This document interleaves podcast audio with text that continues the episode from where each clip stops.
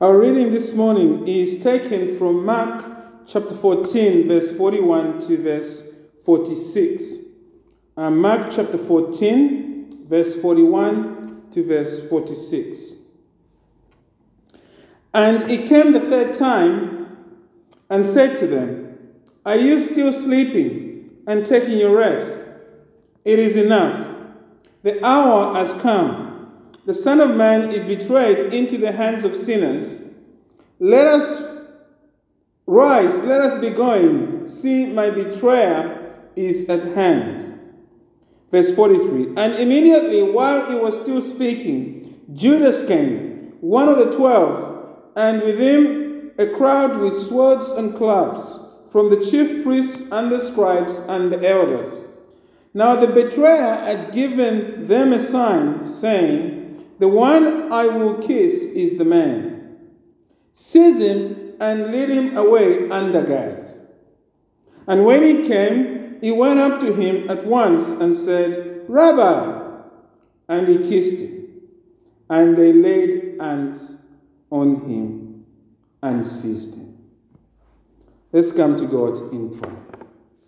Heavenly Father, we thank you for your word. Uh, we thank you for this faithful account um, of the Gospel of Mark. We thank you for what you have been teaching us as we've been going through this book verse by verse. And we ask again for your strength and help. I pray, Lord, that you would give me clarity of speech. I pray that you would accompany the preaching of your word with power, that you would also, Lord, open our hearts to hear your word, and that not only to hear it, Lord, but to put it in practice. In all the things, Lord, we ask that your name be glorified. In the precious name of your Son, the Lord Jesus Christ. Amen. Today, I want to speak to you about the arrest of Jesus. The arrest of Jesus. What are we to make of the arrest of Jesus in the Garden of Gethsemane? Does it matter to our life with God? How should it influence how we live each day? Now, we are asking these questions this morning because we are in Mark chapter 14, verse 41 to verse 46, the passage that I just read. Uh, over the last uh, few Sundays, we have been looking at Jesus in the Garden of Gethsemane. And last Sunday, Jesus finished his blood soaked prayers to God in that garden. And while Jesus is, was on his knees or is on his knees, Judas and his new friends are on their way to come and take Jesus into custody. And so just cast your eyes with me there on that passage we read in Mark chapter 14, verse 41 to verse 46. Because in this passage, we have an account of the arrest of Jesus uh, by Judas and the crowd the soldiers. There are two truths I just want to briefly draw to your attention this morning to help us answer that question. What are we to make of the arrest of Jesus in the Garden of Gethsemane? There are two truths. The first truth I want us to see in this passage is that it teaches us that Jesus is God arrested by us. Jesus is God arrested by us. Now, as you remember, it is uh, Thursday night in Gethsemane. Jesus is weeping in prayer before God in the garden. His three disciples have spent most of the time fast asleep. The other eight have been stationed uh, outside by the garden entrance. Now, after praying for the third time, our worn out and blood soaked Lord Jesus gets up. Uh, he goes on to check on his disciples for the last time. And as Jesus is checking up on them, uh, a large convoy of people uh, is, with torches are bundling their way through the Garden of Gethsemane. And Mark tells us that they are armed with deadly weapons. Among this uh, large group of people is an army of Roman legionnaires, numbering over 200 soldiers. Some even estimate that it may be as many as 500. They have come with religious officials and temple guards. They have come to arrest Jesus. And leading them from the front is the disciple of Jesus, Judas Iscariot. He is in charge of the entire operation, and here is how Mark records it for us in the verses we just read, from verse 41 to verse 44. I'll read again. And he came the third time and said to them, That's the Lord Jesus, Are you still sleeping and taking your rest? It is enough. The hour has come. The Son of Man is betrayed into the hands of sinners. Rise, let us be going. See, my betrayer is at hand. And immediately, while he was still speaking, Judas came, one of the twelve, and with him a crowd with swords and clubs from the chief priests and the scribes and the elders. Now the betrayer had given them a sign, saying, The one I will kiss is the man. Seize him and lead him away under guard. So we see here that Judas is calling the shots. He has figured out where Jesus is going to be found, and he has planned it all out in terms of how to come and identify Jesus to the, to the, to the soldiers. And as soon as they see Jesus, Judas, we are told, goes up to his master and friend Jesus, and with that famous Judas kiss, he ensures that Jesus is bound hand and foot and taken away by the soldiers. We read that in verse 45 to verse 46. And when he came, he went up to him at once and said, Rabbi. And he kissed him. And they laid hands on him and seized him. That is, they seized Jesus. Now, as we read these verses, Mark wants us to grasp that this arrest of Jesus uh, is the work of Judas. He wants us to be shocked at what Judas is doing. And that is why he jogs our memory in verse 43. In verse 43, he, he makes it a point that Judas is one of the twelve. That's why we read there, isn't it? While he was still speaking, Judas came, one of the twelve. Is one of the twelve apostles. So, what Mark wants us to do is he wants us to refresh our minds to take our minds back to previous chapters. He wants us to remember that Jesus personally called Judas to be one of his apostles in Mark 3. He wants us to remember that Jesus gave his heart to Judas, his full heart to Judas, choosing Judas by his grace to be with him while he was on earth. And since then, Judas has been on the road with Jesus. He has walked eaten, laughed, toiled, and perhaps even shed tears with the Lord Jesus Christ. Uh, Judas has been getting the best mentorship any person can ever get in this world. He has walked with God and he has been taught by God Himself, God the Son, and that has happened every day over the last three years. Jesus has invested not just his time in Judas, uh, he has poured his heavenly power in him. He has enabled Judas to preach powerfully throughout Galilee. He has helped Judas to, through his power, through Jesus' power, to cast out evil spirits.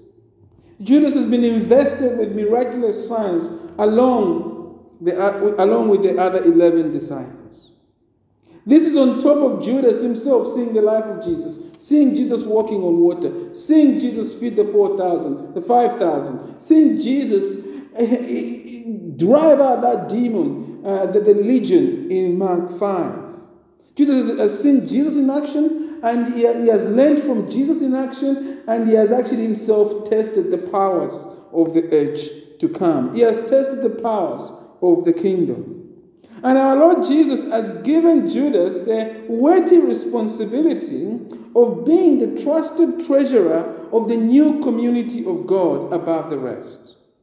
John tells us that Judas is responsible for the money bag. So, this is a man who has been loved and cared for by Jesus. In fact, a good case can be made that until this treason of Judas in the Garden of Gethsemane, Judas has been perhaps the closest friend of Jesus outside Peter, James, and John. When we look at the uh, sitting arrangement at the Last Supper, we see that John is sitting at Jesus' right hand. That is the place of the honored guest. Judas Iscariot is sitting at Jesus' left. In the ancient world, it was known as the place of the intimate friend. And that, of course, is in line with what we read in Psalm 41, verse 9, this prophecy concerning Jesus. Says, Even my close friend, in whom, that's in whom I trusted, who ate my bread, has lifted his heel against me. That close friend, of course, is Judas. And this is what makes this scene in Gethsemane so heart wrenching. As we see Judas there coming to Jesus, pronouncing a death sentence by arresting Jesus, by giving Jesus away, by directing the, the, the, the, the, soldiers to seize Jesus. We are seeing a man who has received so much love and affection from the Lord Jesus Christ. We're seeing this man pronouncing death on his closest friend. It is heart wrenching. But it is more than just a friend pronouncing death sentence on, on, on, on, his friend. Judas is not just backstabbing anybody here. Judas is working to put behind bars the God who created him. As Jesus reminds us in verse 41. I hope you didn't miss that in verse 41. Jesus says in verse 41, He says, The Son of Man is betrayed into the hands of sinners. The, the title Son of Man, as we have been learning over the last four weeks, means Jesus in fact, throughout Mark, it means that Jesus is 100% God and 100% man. So in verse 41, Jesus is saying he is God among us, and it is as God among us that is being thrown in jail by human beings that he created. It is God among us that is being betrayed into the hands of sinners. Jesus is our holy God deserving our worship and adoration. And yet we see people he fashioned with his very hands, putting their filthy, nasty, sinful hands on him.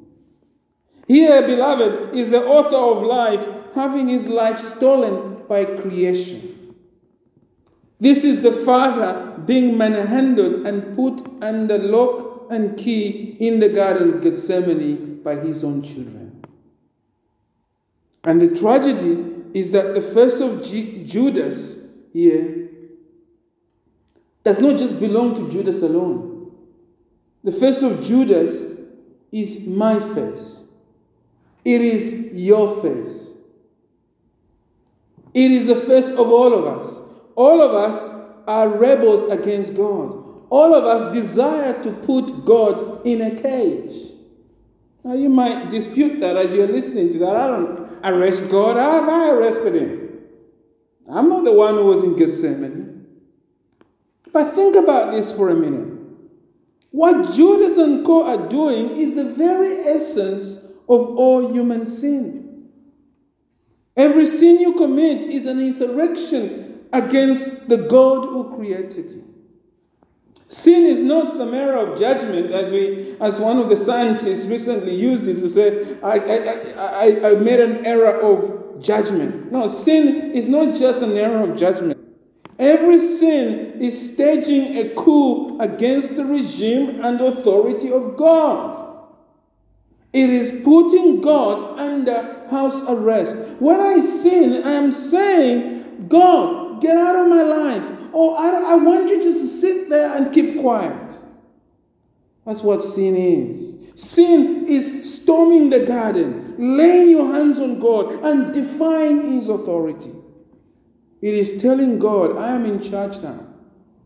Shut up and just be quiet. That's what every sin is.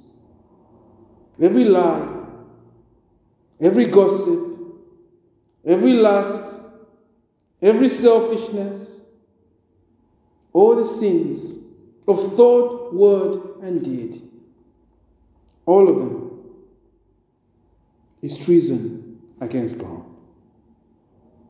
But someone may say, well, I never really sin against God like that. Well, the Bible says in 1 John 1, verse 8, if we say we have no sin, we deceive ourselves, and the truth is not in us. All of us, the Bible says, are sinners who are falling short of God's glorious and perfect standard. There is no human being who does right, not even one, says the Bible. All of us are like sheep that have gone astray, each one to his own way. All of us are Judas. All of us are traitors against God. Sin isn't just things we do against God. The very essence of sin is that we put ourselves first and we put God second. Even if we do good things, but they are about us first rather than God, then we are being traitors against the God who created all things and own all things. Who alone should take first place in our lives? You and I are no different from Judas. Every day you put God in your little box. Every day you bind God hand and foot. Every day you rob Him of power over your life. You put yourself in charge. Now, I don't know where you are at in your life at the moment. But here is what I know you cannot have life with God without first accepting this truth. You need to accept that you are a traitor against God. You need to accept that you are a natural born rebel like Judas, who deserves eternal punishment, the gloom of utter darkness from God. Every relationship with God starts there. No one can be forgiven of their sin by God without first coming to terms with this truth. Not just knowing it intellectually, but owning it. I am a rebel before God. Allowing that truth to penetrate your heart and convict you. Taking it on and saying, I have sinned against him. I am a sinner through and through. It is you accepting first and foremost that Jesus is God arrested, not by someone else. That is true, but fundamentally by you. Jesus is God arrested and exploited by me, by us. Do you see yourself in such light? Do you see your, your reflection in the face of Judas? Do you accept that you are a traitor like him? Well, if you do, then the second and final truth in this passage is for you. The first truth we've seen is that Jesus, this passage teaches us that Jesus is God arrested by us. Jesus is God arrested by us. And once we accept that truth, we are ready for the second truth of this passage. We can benefit from the second truth of this passage, which is this Jesus is God arrested for us. Why is Jesus being arrested? Well, Jesus is God being arrested not for himself, He's being arrested for you, friend, for us. That's the second truth. The most shocking thing about the arrest of our Lord Jesus is not that it was done by his closest friends. That's not what even Mark wants us to be shocked about. No, what Mark wants us to be shocked about is that our Lord Jesus, the Son of God, whom Mark declared in chapter 1, verse 1, the gospel of Jesus Christ, the Son of God. He wants us to be shocked that our Lord Jesus, the Son of God, is letting it, this arrest happen to him. Think about all the nuclear weapons in the world. Think, of, think all of them, yeah? All the nuclear weapons in the world that we have right now. Think of them put together in one device. Our Lord Jesus is more powerful than that device. That is how much power is in the Garden of Gethsemane right now. That is how much power is standing in front of Judas, in front of this crowd that has come to arrest Jesus. Jesus can destroy everyone inside. And yet, here we see that he doesn't do that. Instead, Jesus welcomes this moment of betrayal. Listen to his tone before he arrives. I hope you picked up the tone from verse 41 to verse 42 before, before, before um, Judas arrived. Listen to what Jesus said, what Mark tells us about what Jesus said. And, and he came, that's Jesus, came the third time and said to them, Are you still sleeping and taking your rest? It is enough. The hour has come. The Son of Man is betrayed into the hands of sinners. Rise, let us be going. See, my betrayer is at hand. There is, there's an eagerness in the voice of our Lord Jesus Christ there to now face his betrayal, to now face his death. Jesus is willingly allowing himself to be arrested by Judas. That's what Mark wants us to see. Now, why would Jesus do that? Well, because this is the reason he has come. Jesus has come to be arrested by us.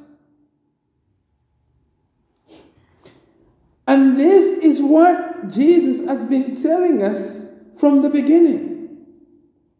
In Mark chapter 10, verse 32 to 34, we read this. And taking the twelve again, he that is Jesus, began to tell them what was to happen to him, saying, See, we are going up to Jerusalem, and the Son of Man will be delivered over to the chief priests and the scribes, and they will condemn him. And we should change that into Jesus referencing himself. They will condemn me to death and deliver me over to the Gentiles. They will mock me in verse 34 and spit on me and flog me and kill me. And after three days, I will rise.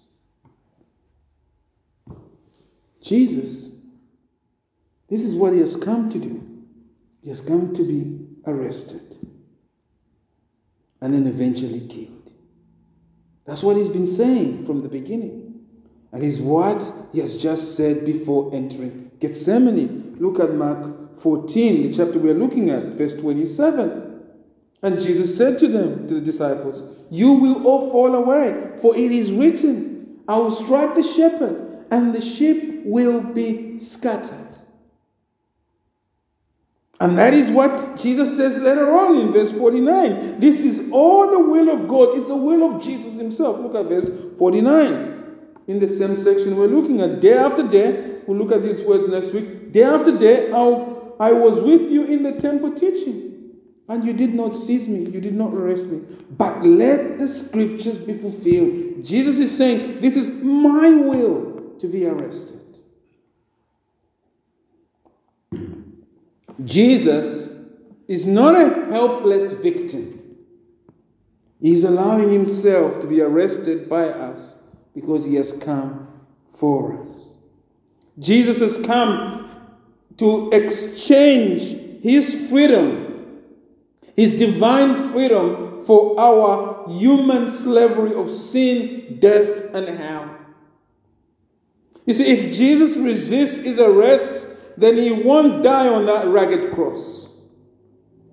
And if he does not die on Golgotha, then you and I must suffer the eternal punishment we deserve from God for our sin. We ourselves must bear on our back the very wrath and judgment of God. If Jesus does not die, if Jesus does not allow himself to be arrested and die on that cross, if the Lord of glory rejects his arrest, then you remain a slave to sin, a slave to death, a slave to Satan, and a, sla- a slave to the eternal flames of hell.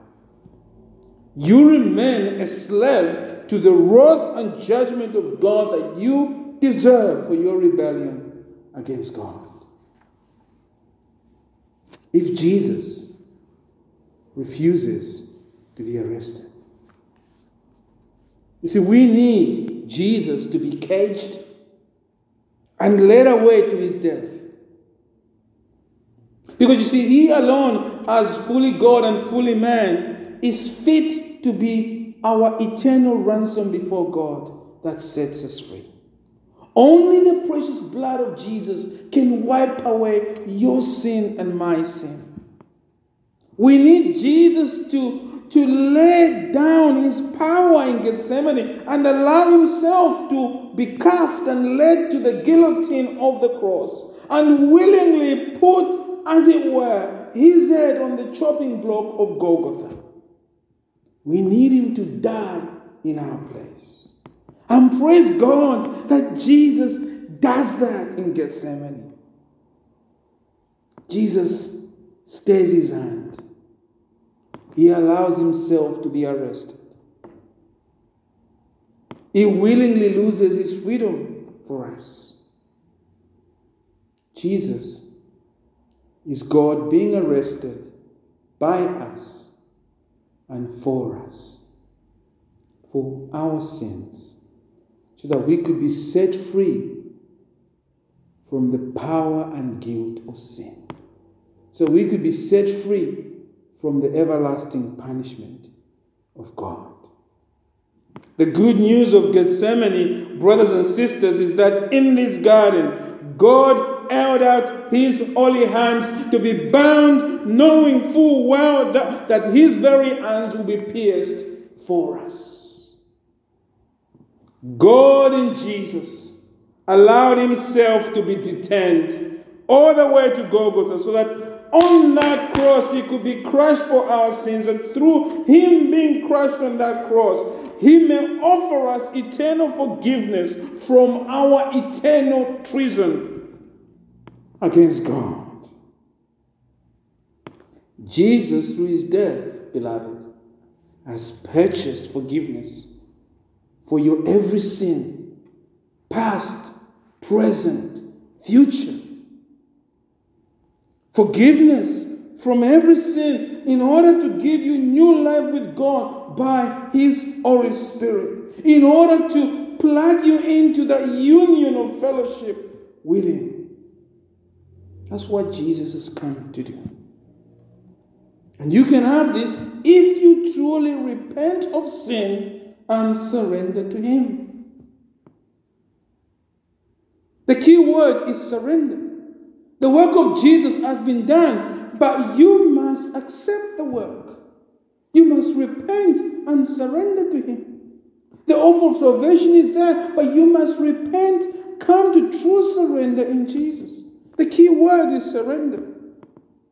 Because you see, a true follower of Jesus is one who has truly surrendered his or her heart to Jesus. Jesus must have your heart. Following Jesus is not knowing facts about Jesus or being around him. It is not about keeping the Ten Commandments or doing great gifts, you know, having great gifts or doing miraculous things. It's not even about prayer. Following Jesus is a heart affair. It means God giving you a new heart that wholeheartedly loves Jesus. A heart growing every day in trusting Him. You see, being a Christian means first that God must crack open your heart, remove your current dead heart, corroded by sin, treason, and all despicable filth of sin. All the darkness there he cracks open your heart, removes the darkness, and then he replaces all of that with his new heart filled with the light and love of God, a heart flowing with the new intensity of his Holy Spirit. And you do not just get a new heart, beloved. God plugs that very heart with his very life of God. So that you now live in God and God by his Spirit lives in you. And as a result, you now start growing in becoming more like Jesus. As you spend more and more time with Him, His divine power flows through you. Every day, the goodness of Jesus begins to increasingly replace your moral treason and filth and darkness. Each passing week, the love of Jesus is overwhelming you like a torrent. You are showering more and more of His love, and you're becoming more and more like Jesus, loving the way He does. Each month that passes, His desires become your desires, His affections are becoming your affections. Every year, the life of God is flowing with increasing intensity through your spiritual veins. Of course, in all of these things, we still sin because we are trapped in this body. We'll still sin until we see Jesus face to face. And yet, in the context, even as we struggle with sin, the change that has happened in us means that we are becoming more and more sensitive to just how sinful we are, and we are hating sin more and more. As John Newton has wonderfully put it, when we look back, we should be able to say, I am not what I should be. I am not what I want to be. And I am not what I hope to be in another world. But still, I am not what I once used to be. You see, all true followers of Jesus know something of this experience. They have a wholehearted embrace of Jesus, and they are growing in that wholehearted embrace. Does this describe your life? You and I need to ask ourselves this question seriously. We need to ask ourselves, because Judas here is proof that not everyone who follows Jesus is actually truly following Jesus. Not everyone who attends church truly belongs to Jesus. Not everyone listening to this message or watching this message truly belongs to Jesus. Not every church member we have in our fellowship is a true believer.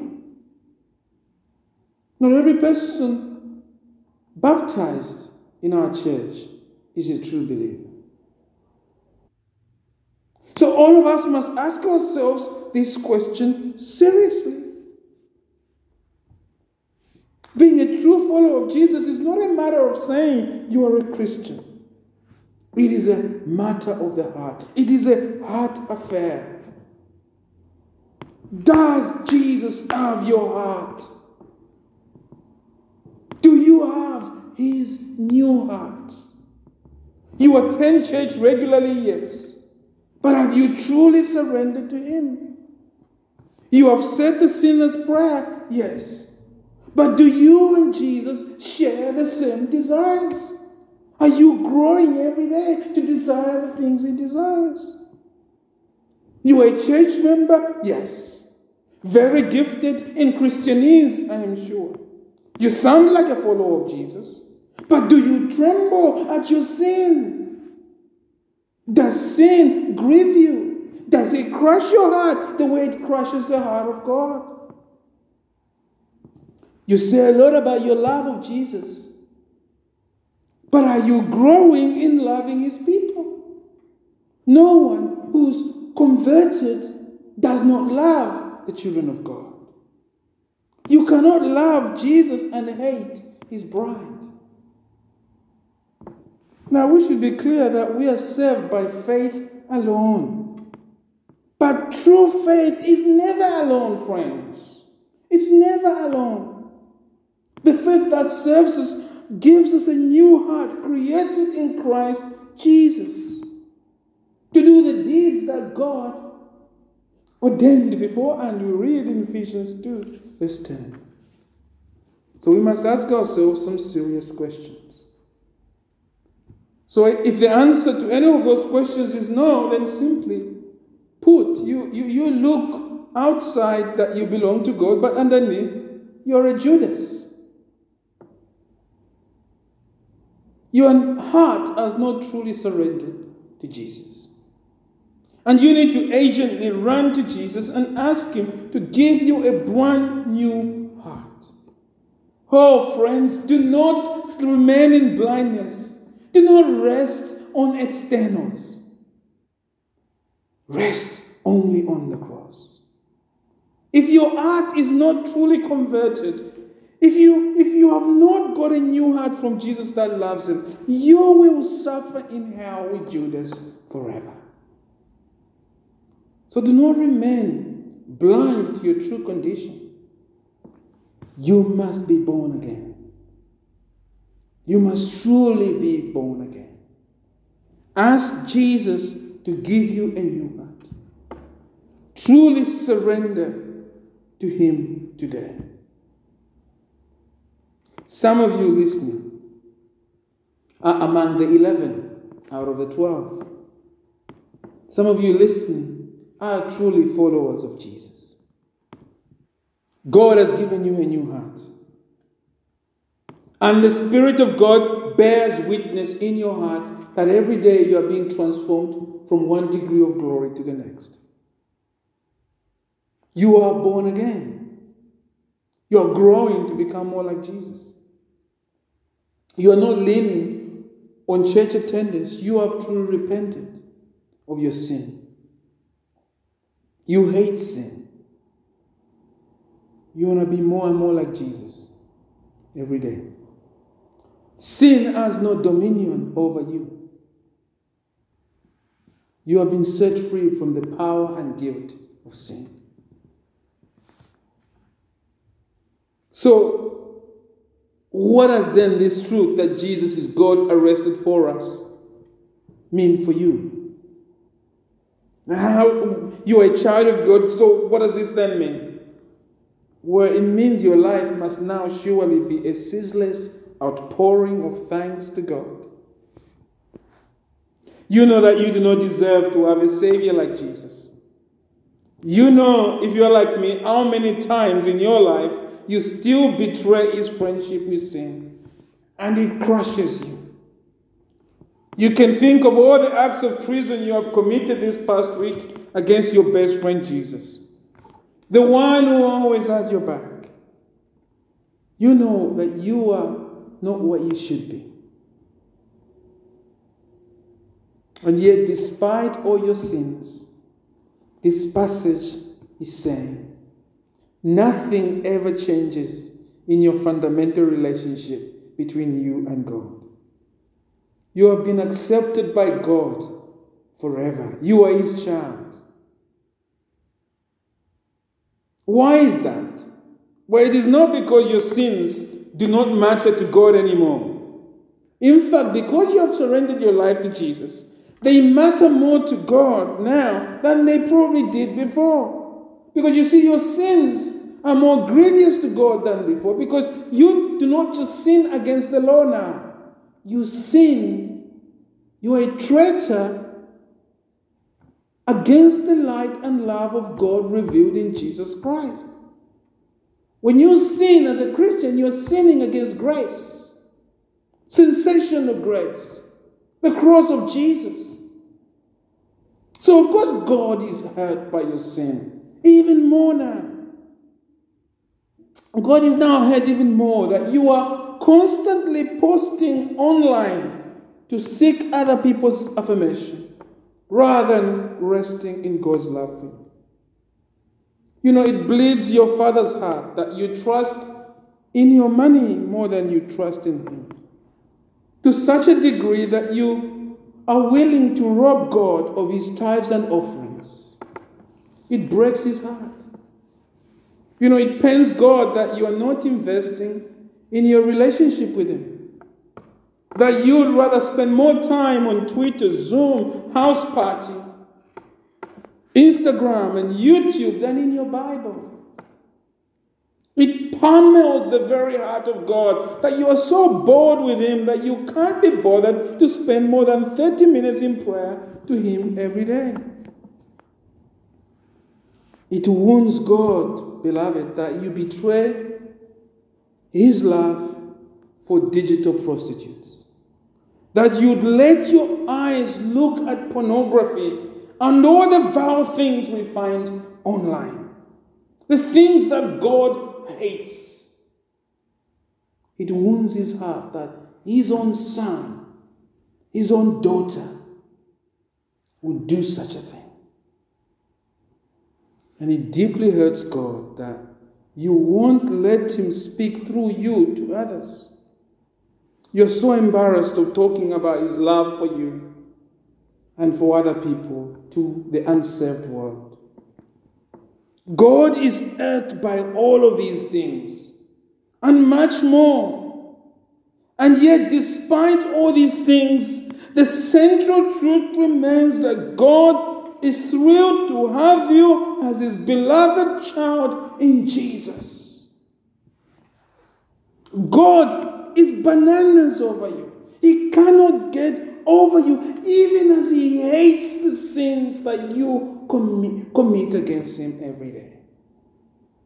The arrest of Jesus in Gethsemane is saying to us, God is so committed to be with us that he allowed the filthy hands of sinners to desecrate him. Oh, brothers and sisters, be thankful to God that you have in him such a gracious and merciful God who holds you close in his everlasting arms. You know, no one would ever go to prison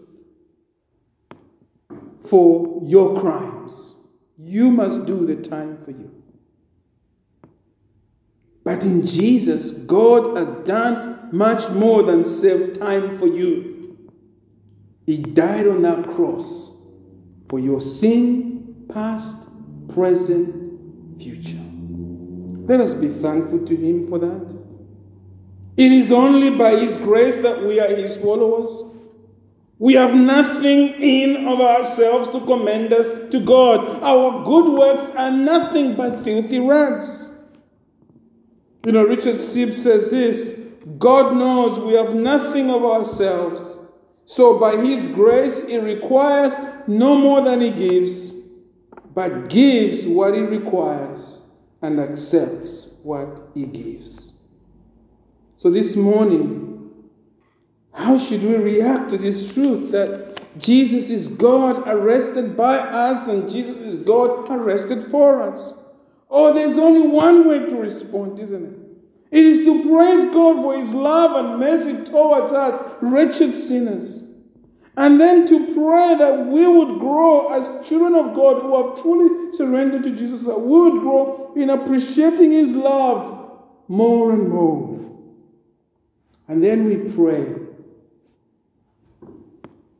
out of the abundance of our thanks to pray to God that God would help us to keep meditating on this truth so that it can become a firewall that keeps any temptation of treason against God away. We, how can we sin against such love? How can we love sin against such a God who loves us beyond measure? Our prayer must be that God would help us every day to genuinely repent of sin and to grow every day to become more and more. But we don't do that out of our own effort. We do it by coming back to the cross, meditating on this truth that Jesus is God, arrested by us and for us.